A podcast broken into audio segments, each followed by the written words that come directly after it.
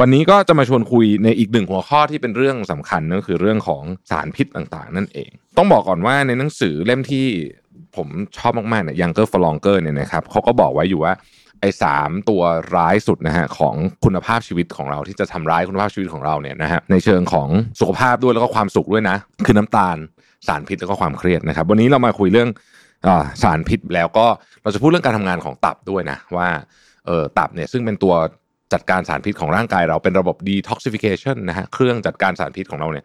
เขาทำงานยังไงแล้วจะทำไงให้ตับอยู่กับเรานานๆนะฮะแล้วก็ทำงานได้ดีด้วยนะครับ สารพิษเนี่ยกลุ่มแรกนะฮะเราเรียกว่าเป็นกลุ่มที่เรียกว่าเป็นโลหะหนักนะครับ เช่น ตะกั่วแคดเมียมนะฮะปรอดอะไรแบบนี้เป็นต้นนะครับ ซึ่งยกตัวอย่างจาก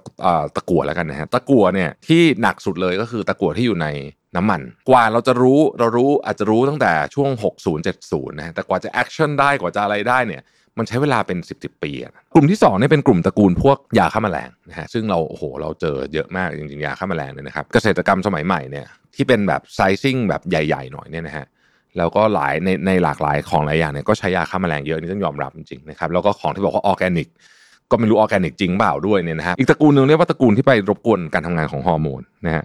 อันนี้มันจะอยู่ในพวกของใช้เยอะ เช่นพาราเบนแต่ก่อนอยู่ในเครื่องสำอางเยอะ แต่ปัจจุบันนี้ผมเข้าใจว่าบริษัทส่วนใหญ่น่าจะเลิกใช้แล้วมั้งเราเลิกใช้มาตั้งนานแล้วพาราเบนฟรีนะฮะเป็น product นะฮะเราเลิกใช้มาไม่ไม่มีพาราเบนอยู่แล้วนะฮะอีกอันหนึ่งคือ BPA BPA นี่จะอยู่ในขวดพลาสติกนะพวกพลาสติกทั้งหลายนะฮะเพราะฉะนั้นเนี่ยต้องดูดีๆ ผม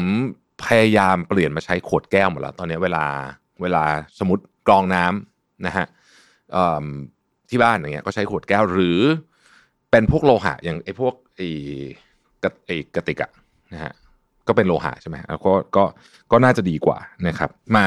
คุยกันเรื่องของตับดีกว่าครับ ตับเป็นหนึ่งในอวัยวะที่สำคัญมากๆของร่างกายเรานะครับ แล้วก็ ถ้าตับของเราฟังก์ชันได้ดีเนี่ยนะฮะมันก็จะช่วยลดโอกาสที่เราจะเป็นโรคนู้นโรคนี้ต่างๆ มากมายนะครับทีนี้หนึ่งในฟังก์ชันสำคัญของตับเนี่ยนะฮะก็แน่นอนครับคือการกำจัดสารพิษนั่นเองนะครับเวลาเราจะตรวจค่าตับเนี่ยนะฮะวิธีมาตรฐานเนี่ยนะฮะเราจะใช้วิธีการที่เรียกว่า liver function test หรือว่า LFT จุดประสงค์ของการตรวจเนี่ยมันจะเป็นการหาเรื่องที่แบบค่อนข้างซีเรียสเช่น คุณเป็นตับอักเสบหรือเปล่านะฮะซึ่งอันนั้นคือเรื่องใหญ่ล้วนะครับแต่ว่าถ้าเป็นกรณีที่ตับ ทำงานแบบผิดปกตินิดหน่อย นิดหน่อยคือเหมือนกับเสื่อมลงไปนิดหน่อยเนี่ยไอการทำ LFT เนี่ยหาไม่เจอนะครับ ทีนี้เนี่ยเราจะทำยังไงดีนะฮะที่จะมาดูว่าตับของเรายังทำงาน ดีหรือเปล่า เขาบอกไป3วิธี อันที่หนึ่งเราเรียกว่า testosterone metabolism เราลองนึกภาพละกันถึงผู้ชายวัยสักเท่าผมก็ได้นะฮะสี่สิบกว่าๆเนี่ยนะฮะหนึ่งคนเนี่ยนะครับ ต้องอธิบายแบบนี้ก่อนว่าเวลาเทสโทสเตอโรนถูกผลิตขึ้นมาเนี่ยร่างกายจะ metabolize มันนะฮะแล้วกระบวนการนี้นะครับก็จะเกิดขึ้นที่ตับนะฮะซึ่งจะมีเส้นทางอยู่ 2 เส้นทางด้วยกันนะครับ เส้นทางที่1เนี่ยนะครับในตับเนี่ยนะฮะจะ convert เทสโทสเตอโรนเป็นเอสโตรเจนแล้วก็ทิ้งไปนะครับ เส้นทางที่2เนี่ยจะ convert นะครับ เทสโทสเตอโรนเนี่ยเป็นของที่เรียกว่า DHT นะครับซึ่งย่อมาจาก dihydrotestosterone นะฮะแล้วก็จะเอาทิ้งไปเอาออกไปโดยตับไอ้ขั้นตอนนี้เอา DHT ออกเอาเอสโตรเจนออกเนี่ยนะฮะตอนเรายังหนุ่มๆอยู่เด็ก ๆ อยู่เนี่ยนะก็ไม่มีปัญหาอะไรนะฮะพออายุเริ่มเยอะขึ้นนะครับไอระดับ DHT กับเอสโตรเจนเนี่ยบางทีมันไม่ถูกกำจัดแบบที่มันควรจะต้องถูกกำจัดถูกออกไปนะมันก็จะ เพิ่มขึ้นก็คือสะสมเพิ่มขึ้นนั่นเอง ซึ่งมันทำให้อะไรนะมันทำให้เกิดอะไรขึ้นนะครับ DHT เนี่ยไปทำให้ผมร่วงสมมติเอสโตรเจนไปทำให้เกิดพุงในผู้ชายนะครับดังนั้นเนี่ยเส้นทางการจัดการกับ DHT หรือเอสโตรเจนเนี่ยก็อาจจะแย่ลงทั้งคู่เมื่ออายุเรามากขึ้นนะครับจะเยอะจะเร็วจะน้อยก็ขึ้นอยู่กับหลายสาเหตุ อย่างผมเนี่ยผมเล่าให้ฟังผมไปตรวจแบบละเอียดมากๆมานะฮะนี่ไม่ได้ค่าสปอนเซอร์นะเล่าให้ฟังเฉยไปตรวจที่สมิติเวชนะฮะที่ Life Center ตรวจละเอียดมากเลยตรวจแบบโอ้โหสารพัดฮอร์โมนเต็มไปหมดเลยหนึ่งในที่เขาตรวจก็คือเรื่องเนี้ยนะฮะ เอสโตรเจนเยอะไหมนะฮะกรณีที่เอสโตรเจนเยอะต้องต้องจัดการนะฮะแต่ของผมเนี่ยอยู่ในเลเวลที่ปกติ ทีนี้เอสโตรเจนเยอะเนี่ยเป็นยังไงนะครับมีงานวิจัยออกมานะครับบอกว่าระดับเอสโตรเจนที่เพิ่มขึ้นเนี่ยนะครับจะทำให้โอกาสในการเป็นพวกโรคหัวใจ โรคเกี่ยวกับหลอดเลือดนะฮะหรือแม้แต่กระทั่งมะเร็งต่อมลูกหมากเนี่ยเพิ่มขึ้นด้วย ระดับที่เพิ่มขึ้น D D H T ระดับสูงเนี่ยนะฮะก็มีโอกาสจะเป็นพวกต่อมลูกหมากโตอะไรพวกนี้เป็นต้นนะครับ ดังนั้นเนี่ยระดับพวกนี้ก็สามารถบอกได้ว่าตับเรายังทำงานดีอยู่หรือเปล่า เส้นทางของตับเรายังทำงานดีอยู่หรือเปล่านะครับ ถ้าไม่ดีนะครับเดี๋ยวคุณหมอก็จะมีวิธีการในการจัดการให้ผมไปตรวจมาเนี่ยนะฮะก็จะมีค่าบางอย่างอะที่มันแบบเยอะน้อยนิดหน่อยอะไรแบบนี้นะฮะคือเหมือนกับ ควรจะต้องถูกจัดการเนี่ยหมอไม่ได้ให้อะไรมาเลยนะหมายถึงว่าแค่หมอแค่บอกว่าคุณจะต้องเปลี่ยนวิถีชีวิตยังไงบ้างครับอย่างของผมเนี่ยหมอเขาบอกว่าเออต้องกินพวกถั่ว พวกธัญพืชเนี่ยเยอะขึ้นนะฮะก็ถามผมว่าผมกินบ้างแบบผมก็มานั่งนึกดูเออผมเนี่ยเป็นคนที่ไม่ค่อยกินทันไอไอแบบธัญพืชเช่นเมล็ดฟักทองอะไรพวกเนี้ยนะฮะเออไม่ค่อยกิน ไม่ค่อยได้กินเท่าไหร่นะฮะเหมือนมันไม่มีโอกาสไม่ไม่ค่อยได้เจอนะฮะ เออแล้วหมอก็ถามผมว่าผมกินนมเยอะเปล่านะผมเนี่ยเป็นคนชอบกินนมนมวัวนะฮะหมอเขาบอกว่าที่มีแนวโน้มว่านมวัวเนี่ยจะทำให้คุณเขาเรียกว่าหมอเรียกค่ายีสต์นะซึ่งจริงมันมีชื่อเทคนิคของมันอยู่เยอะไปลดนมลดนมวัวหน่อยหรือว่าเลิกกินไปเลยได้ก็ดี เพราะว่าจริง ๆ แล้วเนี่ยเรากินแคลเซียมจากแหล่งอื่นได้อะไรอย่างเงี้ยนะฮะก็เนี่ยเขาจะได้รับคำแนะนำแบบนี้มาก็ผลการแนะนำเนี่ยออกมาจากผลของการตรวจนะฮะ ผลของการตรวจเลยว่า ต้องทำยังไงควรจะต้องทำอะไรบ้างนะฮะ specific ไปเลย วิตามินบางตัวต่ำนะฮะ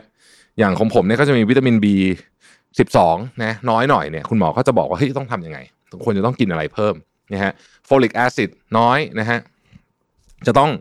กินอะไรเพิ่มผักใบเขียวนะฮะคือผมก็คิดว่าผมกินผักเยอะนะแต่มันยังไม่พอนะเพราะว่าค่ามันออกมาแบบยังยังไม่ค่อยดีเท่าไหร่เนี่ยนะฮะเราก็ปรับกันไปตามแบบนี้นะครับเพราะนั้นเพราะฉะนั้น DHT กับ ไอเอสโตรเจนเนี่ยก็เป็นหนึ่งในการตรวจที่จะบอกได้ว่าตับคุณยังทำงานดีหรือเปล่านะครับอันที่ 2 เราเรียกว่า non alcoholic fatty liver disease นะครับคือไขมันพอกตับ แต่ว่าไม่ใช่คนที่กินเหล้าอะแปลอย่างนี้แล้วกันนะฮะตัวย่อของมันคือ NAFLD นะ non alcoholic fatty liver disease ไขมันพอกตับสำหรับคนที่ไม่ได้ดื่มเครื่องดื่มแอลกอฮอล์หรือไม่ได้ดื่มเครื่องดื่มแอลกอฮอล์เยอะเนี่ยมันมาจากน้ำตาล เราเคยเล่าไปแล้วใน episode ก่อนๆใช่ไหมครับว่าน้ำตาลมันมาทำหน้าที่ฟังก์ชันยังไงอินซูลินออกมาทำให้ไขมันไปพอกตับ เพราะฉะนั้นคนที่กินหวานหรือคาร์โบไฮเดรตเยอะๆแป้งเยอะๆก็มีโอกาสเป็นไขมันพอกตับต่อให้ไม่ดื่มเหล้าเลยก็ตาม ข้อดีของไขมันพอกตับก็คือ เพียงแค่คุณเปลี่ยนพฤติกรรมนะฮะ โอกาสในการ reverse มาให้มันกลับมาเป็นปกติเนี่ยมันสูงมากเขาใช้คำว่า 90 บวกบวกเปอร์เซ็นต์นะฮะถ้าคุณเปลี่ยนพฤติกรรมคือตัดการกินน้ำตาลออกนะครับไม่กินคาร์โบไฮเดรตแบบเชิงเดี่ยวอะไรแบบนี้นะฮะระดับไตรกลีเซอไรด์เนี่ยใช้เวลาหลักอาทิตย์ก็ลงละนะครับแล้วก็บางคนที่มีพุงแบบเอาไม่ออกสักทีเล่นกีฬาก็เอาไม่ออกเนี่ยบางทีเกิดจากจากจากไขมันพอกตับอ่อนๆนะฮะ อันเนี้ยเขาก็บอกว่าใช้เวลาเป็นหลักเดือน พุงที่เอาไม่ออกเนี่ยก็จะค่อยๆยุบหายไปนะครับ สิ่งที่น่ากลัวเกี่ยวกับไขมันพอกตับก็คือ ในประเทศที่พัฒนาแล้วเนี่ยนะฮะมีผู้ใหญ่นะเป็นไขมันพอกตับเนี่ยยี่สิบถึงสามสิบเปอร์เซ็นต์ นะครับซึ่งถือว่าเป็นเรียกว่าเป็น global phenomenon หรือก็ว่าได้นะฮะถ้าเกิดว่าอยากจะอ่านเรื่องนี้นะครับมันมี research หนึ่งชื่อว่า global epidemic of non-alcoholic fatty liver disease นะครับเขียนโดยคุณ Younossi เนี่ยนะฮะคือ 20-30%เนี่ยก็น่ากลัวนะเพราะฉะนั้นเนี่ยเราก็มีโอกาสที่จะเป็นอยู่เหมือนกันโดยที่เราไม่รู้นะฮะอันสุดท้ายครับคือคุณสามารถไปทำ การ test โดย test สิ่งที่เรียกว่า genetic testing นะครับเอา swab ปากเนี่ยแล้วก็ไปดูการทำงานของตับอันนี้ก็ทำได้เหมือนกัน อันนี้ก็จะมี serviceเอ่อผมผมยังไม่เคยเห็นของคนไทยไม่รู้มีแต่ว่าของต่างประเทศอะคือมีนะฮะพูดกันถึงเรื่องวิธีการการจัดการของเสียของตับนิดหนึ่งนะครับแบ่งออกเป็น2เฟสเปรียบเทียบไปเห็นเหมือนขยะที่บ้านเรานะฮะอันดับแรกต้องขยะมาทิ้งในถังขยะ เรามาถังขยะในบ้านนะครับ แล้วไปวางไว้ที่จุดรวมที่ ถังขยะหน้าบ้านเราที่เป็นถังขยะใหญ่ใช่ไหมฮะตับทำงานแบบนี้ในเฟสที่1นนะครับและตับก็มีเฟสที่ 2 ก็คือสเต็ปที่ลดขยะมาเอาขยะของเราไปจัดการต่อนี่คือเรียกว่าเป็น phase ที่2นะครับเราคิดถึงการทำงาน phase หนึ่ง phase สองของตับแบบง่าย ๆแบบนี้นะฮะ phase ที่ 1 ต้องการอะไรบ้างนะครับ phase ที่ 1 ต้องการวิตามิน A วิตามิน B3 วิตามิน C วิตามิน E แล้วก็พวกบรรดา nutrient ต่างๆ เยอะแยะหลายหลายตัวเช่นเซเลเนียม ซึ่งรวมๆแล้วเนี่ยถ้าเกิดคุณกินผักและผลไม้หลากสีนะครับรวมๆแล้วเนี่ยคุณจะมีสารทางโภชนาการที่เพียงพอสำหรับตับที่จะทำงานกำจัดสารพิษในเฟสที่ 1 ได้นะครับ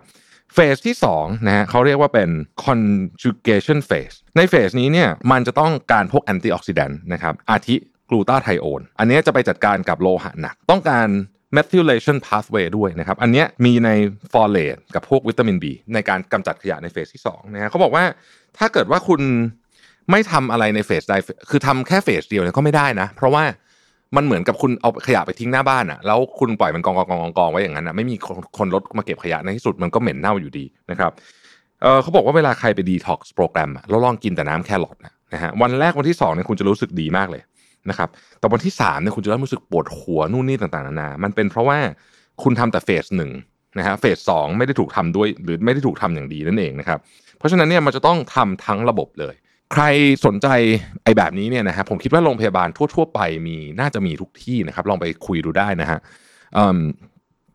เขาจะตั้งชื่อแผนกว่า rejuvenate อะไรแบบนี้เราก็ไปคุยกับหมอครับว่าเราอยากตรวจอะไรบ้างเพราะว่าแต่ละการตรวจเนี่ยมันก็จะมีมันมันไม่เหมือนกันอะเออคือมัน